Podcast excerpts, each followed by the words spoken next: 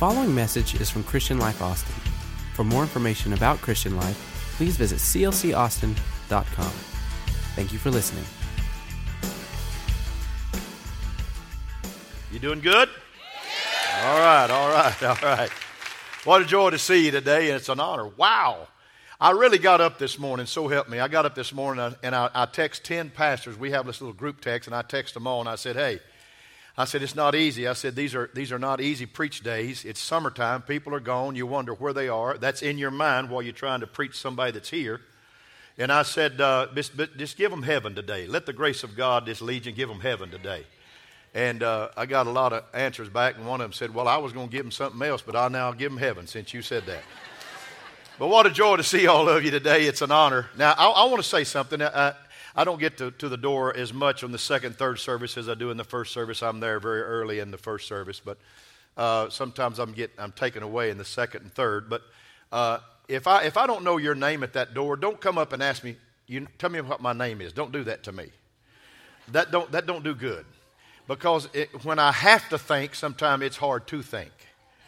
And when I can just roll it, sometimes I can roll it. Sometimes I'll shock you and I'll say, I know your birthday too. Bam.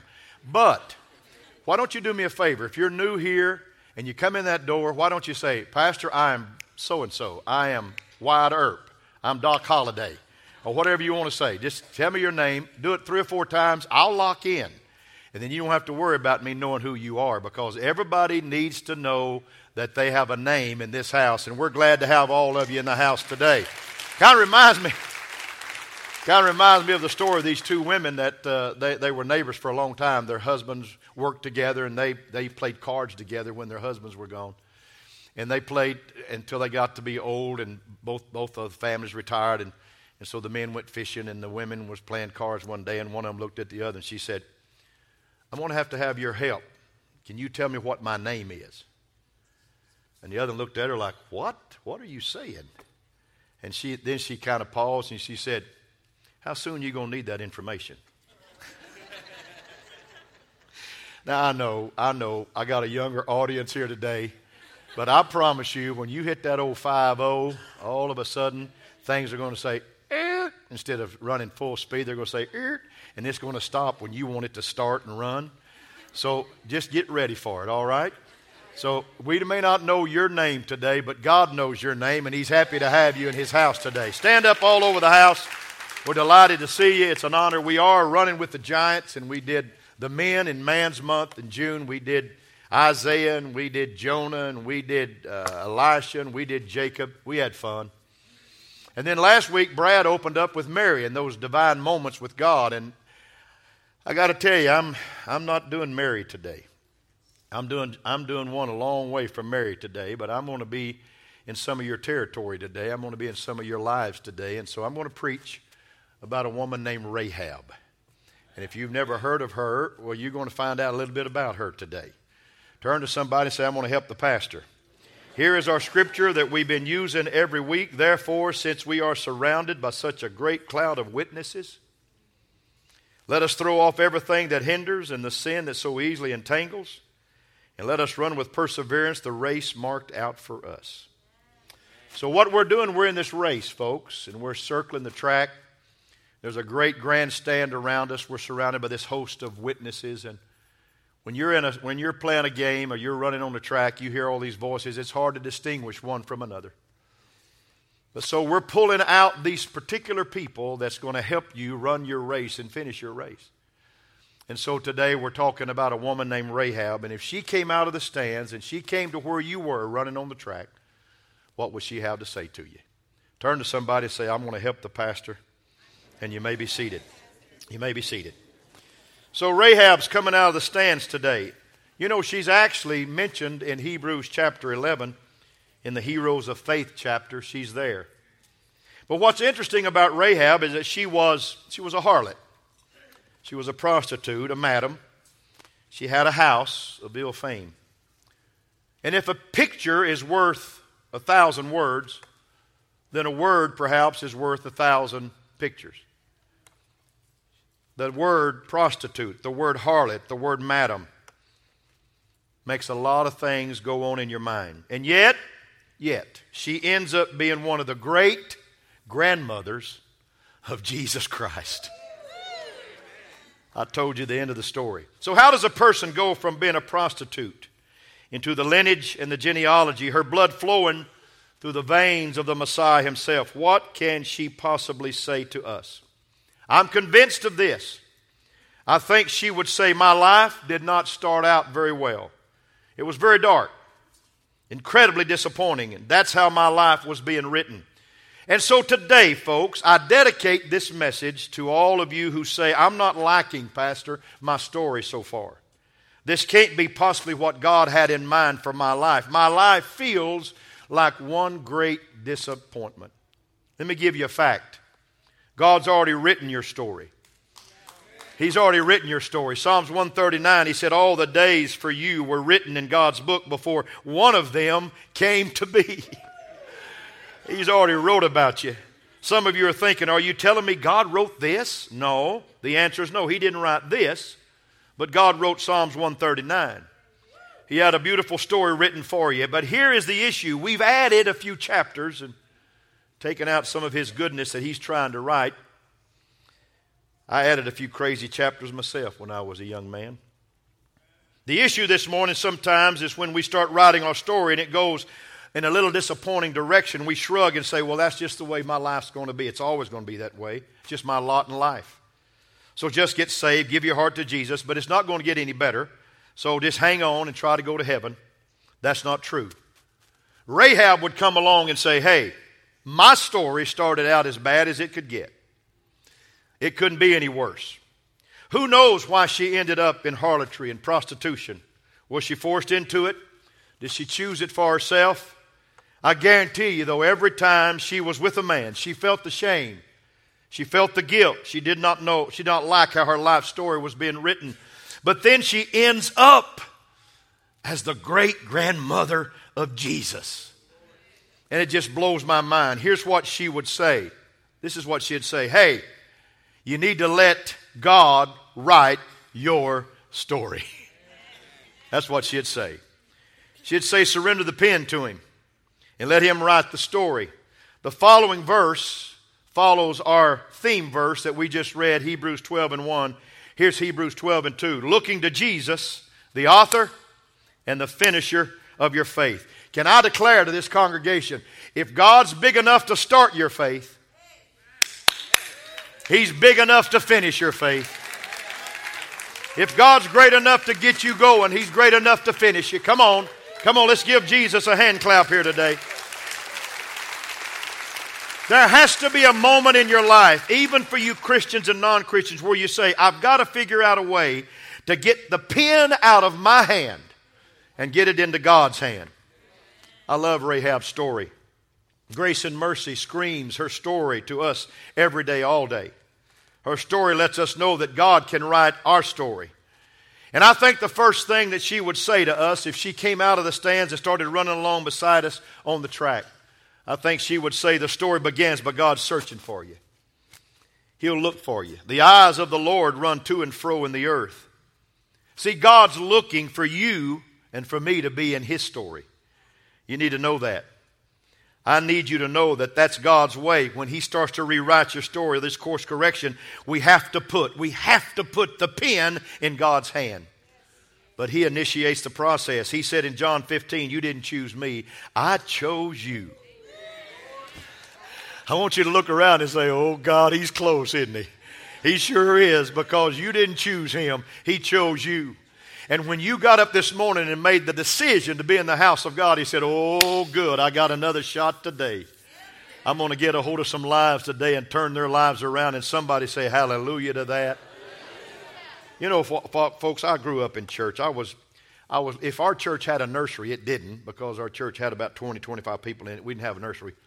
We had a Sunday school room where mamas could take crying babies. And I was literally in the nursery of the church the Sunday after I was born. You can count on both hands the Sundays we missed in my adolescence. I, I had those, I had those hundred percent attendance pins, and when you're a little kid, you wear them with pride because it looks like you're a decorated soldier or something. You know what I'm saying? Those hundred percent pins. Every year I got one of those pins because we just didn't miss church. I always gone to church, and when I was a seven year old, I got baptized on a Sunday afternoon, and I really wasn't a wasn't a bad kid really. There's a couple of things, though, that I did that I wish I hadn't done. I was a little rebellious sometime. And I've taken it, you know, you reap, you sow, you reap, you sow, you reap. And, and I would take a dare. Somebody would dare me to do something, and I would, I would bust myself to do it to show, show them I could because I always ran with kids a little older because my brother was two and a half years older, and I ran with kids older, and I wanted to show that I'd belonged with them. And mom and dad told us, we were sharecroppers, mom and dad told us that there was an old swimming hole about a mile from our house. They told us not to go ever go swimming in that swimming hole because dad had killed some snakes in that swimming hole. And mama said, if you get in, you jump in there, you're going to get bit and you're going to die. That's how mama did it. Mama didn't say, you know, baby, we may have to take you to the hospital. She said, no, you'll die. You'll die. Judgment mom. But someone called me a chicken one day if I didn't at least try and just jump in. Said, you can just get right out. So I looked around, didn't see mom, and I jumped in. Now I've got, to, I got a problem. I got out, I didn't get bit. How do I make myself look like I hadn't been in the water? Because mama said she's going to wear me out if I didn't, if I did, went in that water. And, and, and, that day didn't end well. Remind me if you want to come by and just get the rest of the story. Paul Harvey's got the rest of the story for you. Then a couple of years later, we had moved to town, and I had a neighbor across the street that was a couple of years older than me. And I was in his backyard one day, and we'd been playing catch. He said, Hey, you ever thrown ripe peaches at cars? And I said, No, never done that. He said, I bet you can't hit a car. I bet you can't. Well, don't do that to me. Just don't do that to me. I'm nine years old. I'm going to prove I can.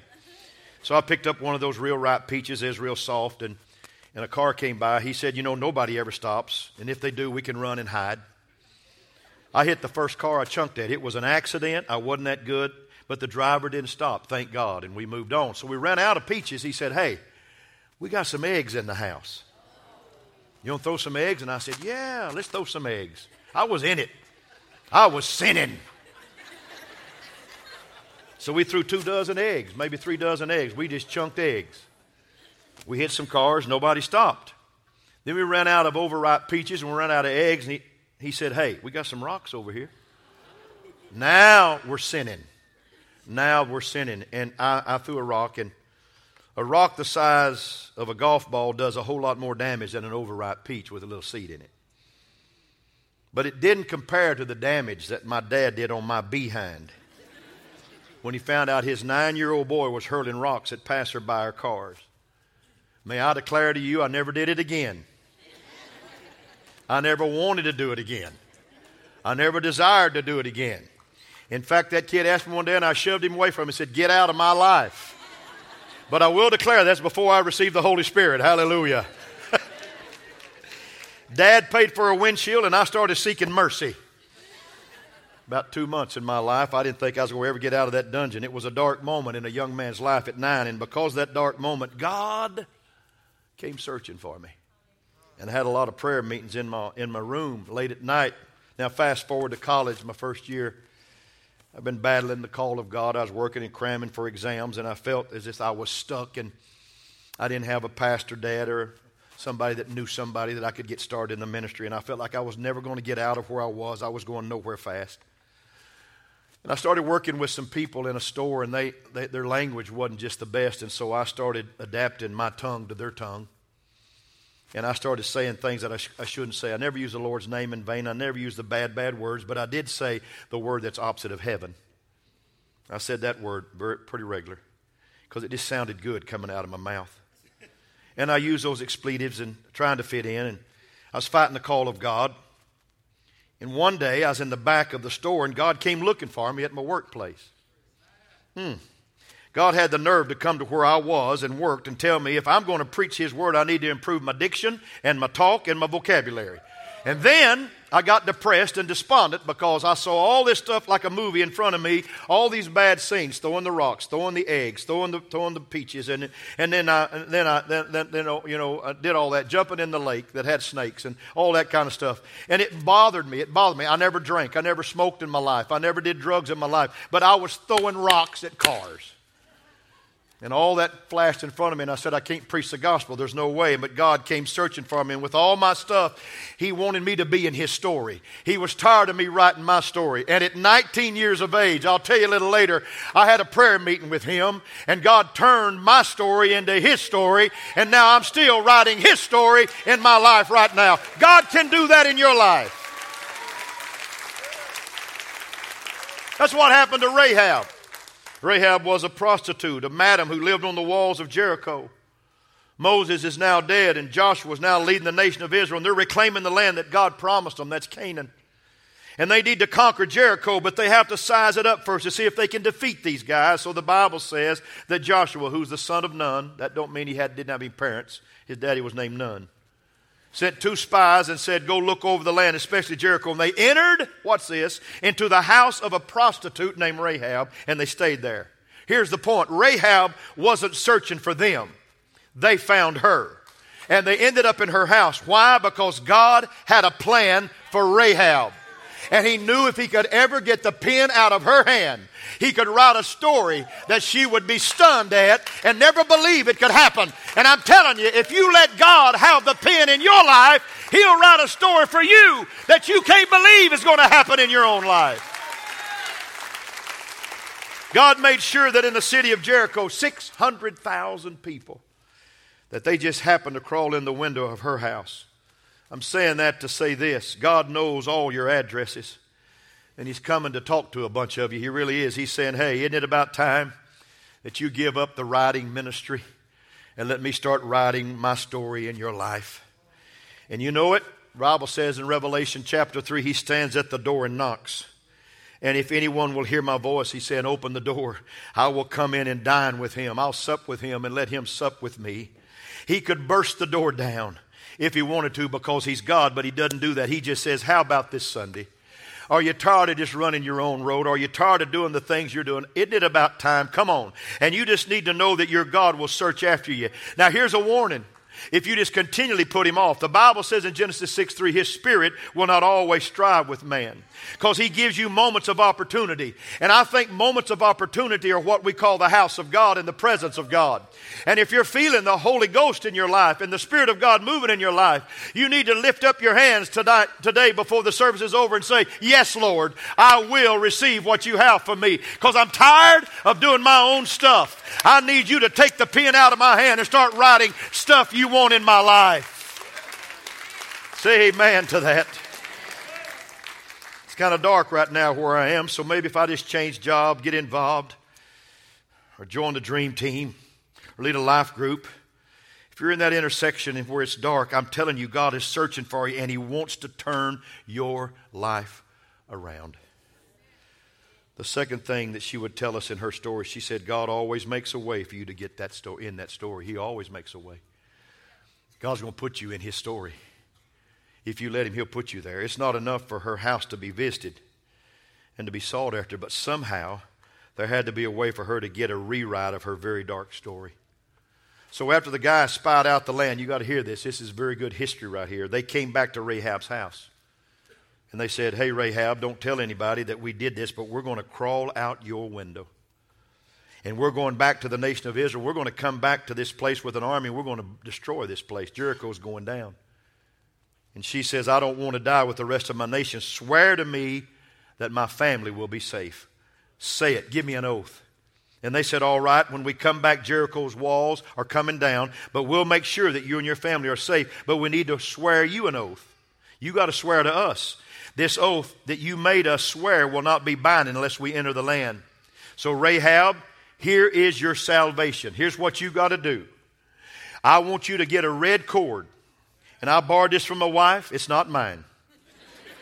But I want you to get a red cord.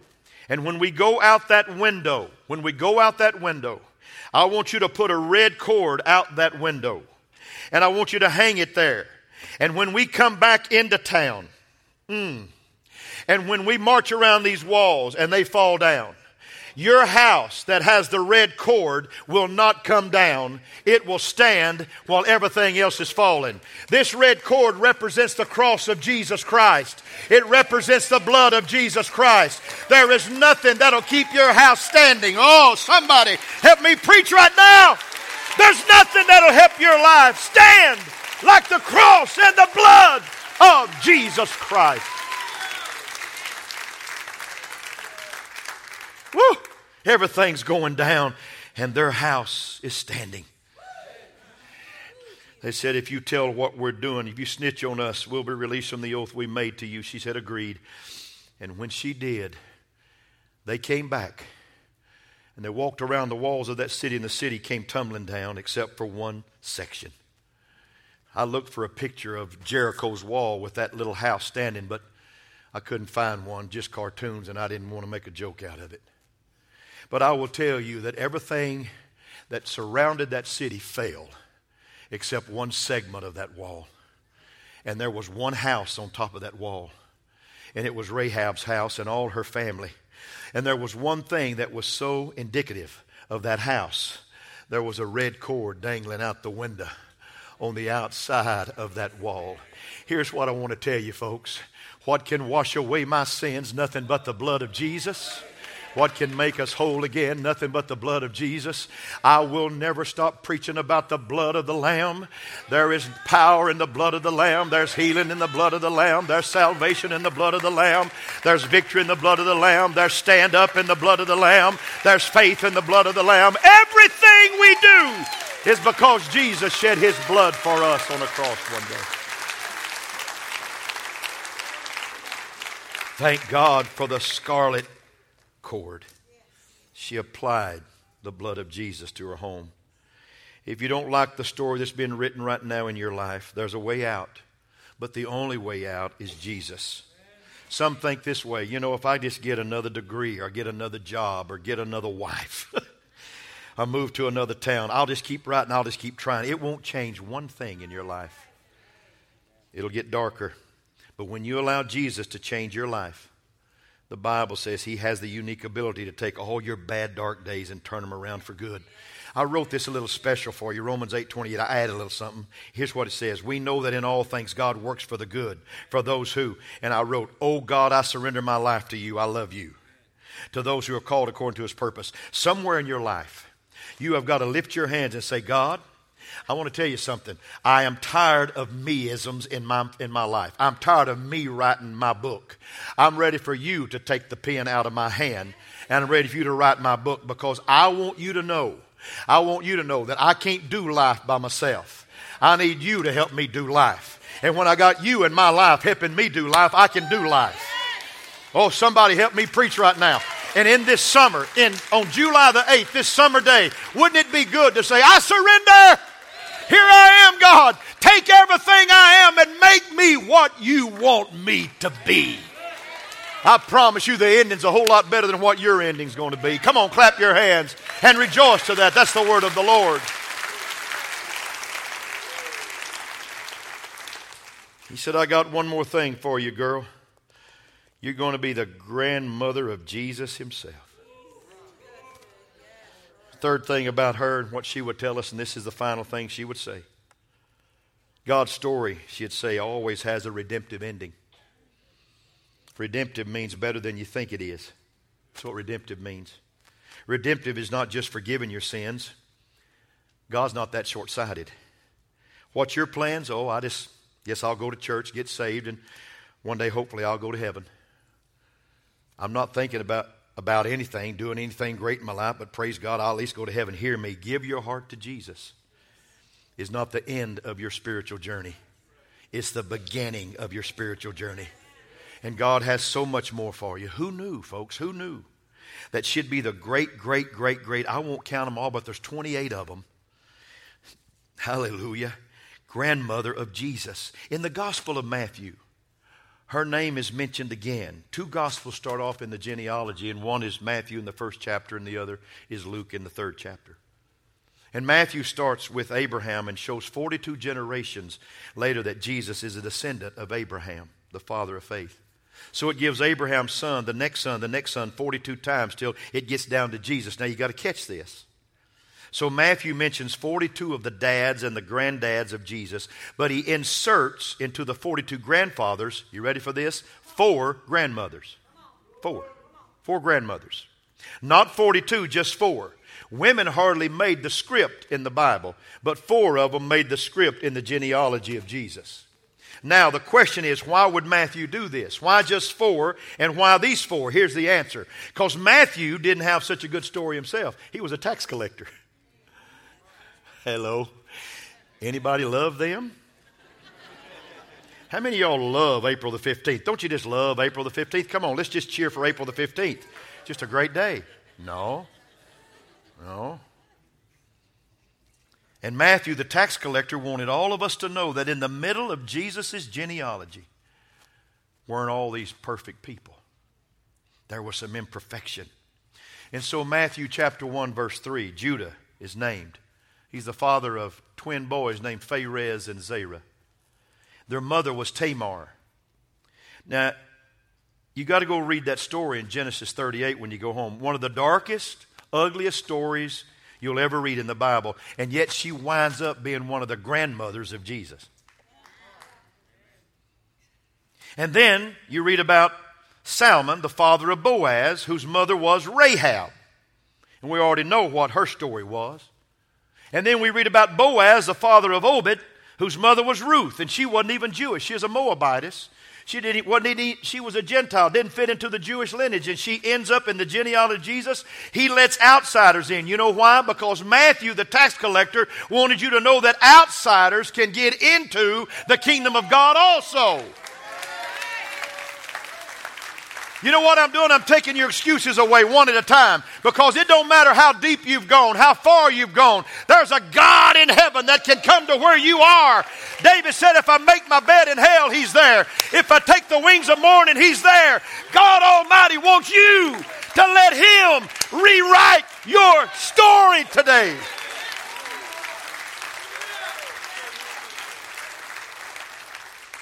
Hallelujah. I'm getting on fire here. Now, watch this. David was the father of Solomon. This is in Matthew, whose mother had been Uriah's wife. It doesn't mention her name, but that's Bathsheba. You know her. That's the girl who's out bathing on her sunroof privately one day because all the men and the kings are supposed to be gone to war. Yet David over there lusting after her and her husband Uriah, he has him killed in battle. He takes her to be his wife, and she didn't even ask for it. In fact, she was the victim of the story. I really believe that. Imagine the grief of losing your husband, then being shamed by the king of the nation in that kind of way. What does it all mean? Why did Matthew insert these four names? Because Tamar's story shows that God will forgive the darkest sin. Rahab's story shows that God will use you regardless of your past. Ruth's story shows that God will leave, not leave anyone out. And Bathsheba shows that God can heal any situation. Can I just stop and say, What's your excuse? What are you leaning on? If these four women not only were saved, but brought into the lineage of the Lord Jesus Christ, who are you to say that God don't want you in the kingdom? Come on. It's not His will that any should perish, but all should come to repentance. I'm reaching for you today. Somebody needs to make a decision in your life today, and it needs to be yes.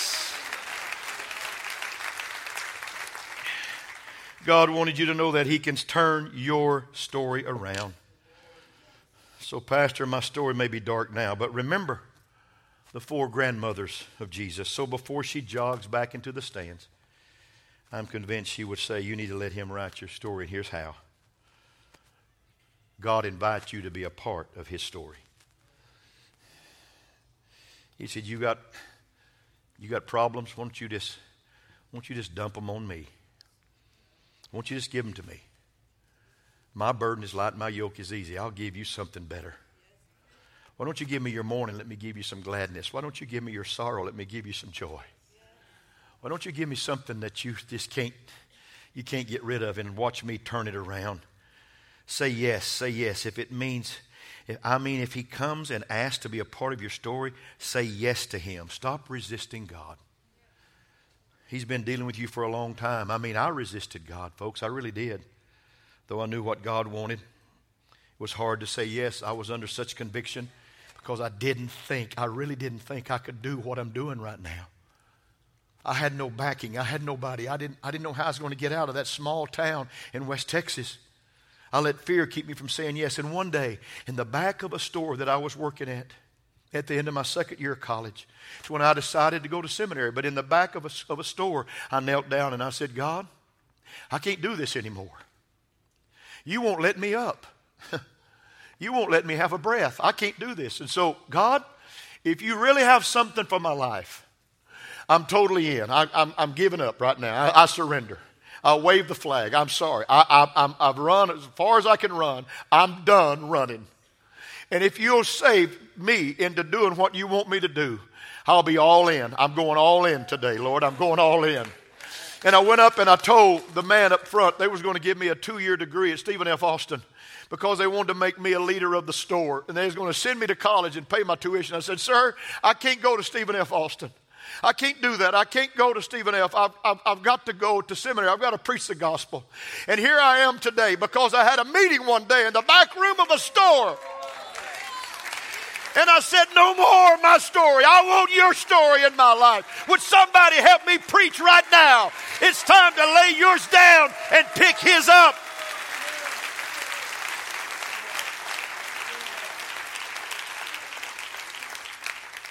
Hallelujah. Everybody say the dark stories are over. Jesus said, I'm the light of the world. I can bring light to your story. It won't be perfect, but I'm going to tell you, you'll be full of light. You'll have the light of life. And how do I get that? Luke 9, Jesus said, Whoever wants to be that kind of disciple must deny themselves. In other words, they must take the pen out of their hand and give it to me because it's not yours anymore. You have to stop writing your own story. Salvation is the day when you simply surrender the control of your own life to a better author who's writing a better book than you're writing about yourself. So deny yourself, take up the cross, and follow me. Will this work, Pastor? Will it? Why don't you just jump? Why don't you just take that leap? I dare you. I dare you to let Jesus take control of your life and see what happens. I dare you. Are there snakes in the water? Oh, yeah. There'll be some trying to come. But I promise I'll never bring a whip out, neither will he. He'll love to see you running down the road trying to dry yourself off because you've jumped into the water of Jesus Christ. Amen. Nothing like it in all the world. The second thing she would say before she'd go back to the stands now, God wants to surprise you with His love, so accept Him. Let God write it now. Just accept Him. Rahab would say, God picked me. God does that intentionally. You know, the darkest people, the darkest stories, God uses them. You know what? He used Moses, folks. Talked to him on the backside of the desert. He was a stutter. He stuttered so bad he had to, uh, he had to transfer his back, uh, back, back of the desert experience to Aaron. And Aaron went before the people and before Pharaoh because Moses didn't have the ability to talk to people like that. But God used him, and he was even a murderer, and God let him lead three million people to the brink of the promised land. God's going to write your story. Amen. How about King David? We sang his Psalms up here almost every Sunday. And David had a man killed in battle and took his wife and committed sin and then married her. How about Paul? How about Saul? Wrote half the New Testament, and yet he was a killing he was a killing Christians in the ninth chapter of the book of Acts, and God knocked him down and turned him around, and then he became the greatest apostle of all. Here's what I'm trying to tell you: you can't write that story. You can't say that. You can't do that to yourself. But I know a God that can. I know a God that can. And He shed His blood for us. Oh, He really did. He shed His blood for us. And you need to, you need to appreciate the fact that His blood is our redemptive power. Why don't you accept Him? Just say yes to Him. Randy, if you'll help me, I appreciate it. And then she would say, Don't only say yes to Him, don't just receive His love. She said, The best moment of your life and of my life was when I ended up being the great grandmother of Jesus. He wants your story to touch other people, see? That probably are in the same situation that you were. I want to just dispel a thought that drives me so crazy about church people because church people have this myth that you can't really do anything for God until you get all your act together. That's a lie. God will never use a perfect person to do a perfect plan, He uses imperfection to get it done.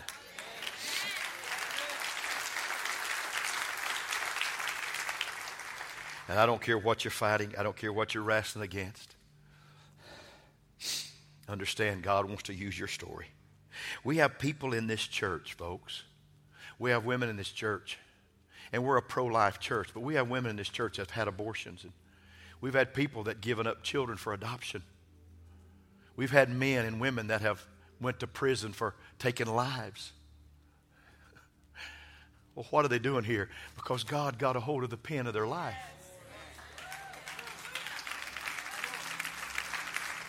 You know, we're all in the hospital. We're all needing help. It's a sad day when we got more doctors than we got patients. We all need Jesus in our life. I'm still there. I'm probably in the bed next to you. I'm just a little bit further toward the exit, but I'm in there too because all of us need Jesus every day of our life. God does not use perfection, He uses imperfection to do His perfect will in the lives of people. But one day He's going to stand and say, Look what happened to them. And you know the joy of it. He laid down His life for us, He served us so we could turn around and being saved, serve Him back. Boy, I feel this right now. We could serve Him back. Martin Luther King said it this way everyone can be great because everyone has the ability to serve. We need to serve the Lord with our life and with our heart. Don't try to dictate your end of your life. Let God write that story. Let God write that story. Who would ever believe that Elisha would do 28 miracles, but when he died, he just had 27 of them? And after he was dead, a man that was killed in battle was thrown into his grave, open grave. And when he hit the bones of Elisha, he jumped up running back. He came alive. Even after you're gone, your life will be legendary if you let God write the book. Let God write the book. And I close today. Here's the fourth one. Here's the fourth one. Let God write your story. Say yes to Him. Here's the, here's the fourth one. Paul wrote to Timothy, he said, This is a trustworthy saying that, and everyone should accept it. Jesus Christ came to the world to save sinners, and I'm the worst. I'm the worst. Here's what you need to understand God signs His own name to your story. So, what you need to do is just live in thanksgiving and thankfulness to Him. He writes His name to your story. I remember when He signed mine. I remember when He signed my picture, my story. I remember it. I know exactly where it happened. I can take you to exactly the place where I said, Not mine, but yours. And it happened. And it's going to happen to some people in this house today. It may not be a public show here at the front, but it's going to happen because God's dealing with lives in this heart, in this house today. He's doing that. Would you bow your head and close your eyes, please, and everyone stand to your feet? I'm going to talk to you just a little bit, and I'm going to pray for you. Amen. Amen. Amen. Amen. We have a little time, so stay with me now. Stay with me. Nobody get in a hurry. Nobody get in a hurry. Bow your heads. Close your eyes just a moment. I'm not going to ask for a show of hands because I'm not going to separate the house from the have nots because everybody could raise their hand right here today, right now. But as your heads are bowed and your eyes closed, I want you to lift your hands and I want to pray this prayer. Dear Father, in the name of the Lord, I bless this congregation. I bless these precious people. And God, I preached about a real bad person today that found a real great God. And because she found that great God, you put her in the lineage of Jesus Christ. And Lord, when I preach things like this, it, it just puts the excuses away from everything I am. There's no excuse. There's no excuse for me not living for God, loving God, and honoring you. There's no excuse for not letting you have the pen of my life and let you write my story. There's no, no sense. I need to surrender. I need to surrender. I need to give up trying to do this myself and let you help me in my life. Hallelujah. Hallelujah. God, I can't get over these drugs without you. I can't throw alcohol down, Lord. I can't quit it. I can't. It's robbing me of my family. It's robbing me of my life. It's hurting me. It's destroying my home. I gotta let it go. I gotta let it go. God, I'm so sorry. I'm so sorry I've been abusive. I'm so sorry I've been an abuser. I'm so sorry I've done some things in my life. I'm not proud of it. God, I want my story to change. I want to turn around today. I want to stop. I want to stop. I want to stop. The presence of the Lord is in this house right now. The glory of God is in this house right now. And I want you to raise your hands to Him right now. And I want you to say yes to His story. Come on, just start saying yes. Say, I agree, Lord. Yes. Yes to your story. Yes to what you have for me. Yes, Lord, to what you desire me to be. Yes, yes, yes. I'm tired of my sinful ways. I'm tired of my, my prejudiced ways. I'm tired of my, my bad language ways. I'm tired of the things that I've been doing. I want to be identified with your family. I don't want to be identified with my story. I want your story in my life. God, write a new chapter today. Write a new book today. Start a new series today in my life. I want to say thanks, Lord. Thanks for that. Thanks for that. Thanks for that. In Jesus' name. In Jesus' name. Amen. Now, here's what I want to do today. Church is really about over now. It's all right. To all of our people watching online, I would trust that you would follow me till we close off the service today, you people online because I'm going to pray into your homes and into your lives. To our precious church in Tulsa, we honor you today. We thank you. The church is growing and we honor that. But I want to talk into your spirits today. I really do. But I'm going to dismiss those that want to go. But those that would like for me to pray a special blessing over you, and maybe you'd like to come and just say, Lord, I, I really like for you to rewrite my story.